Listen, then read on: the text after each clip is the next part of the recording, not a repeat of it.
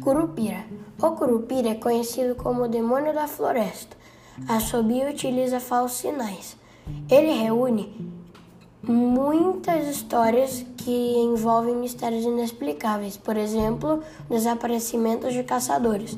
Dizem que com seus pés virados, ele engana muitas, muitos caçadores que danificam seu habitat. Esse personagem folclórico não gosta de locais muito habitados.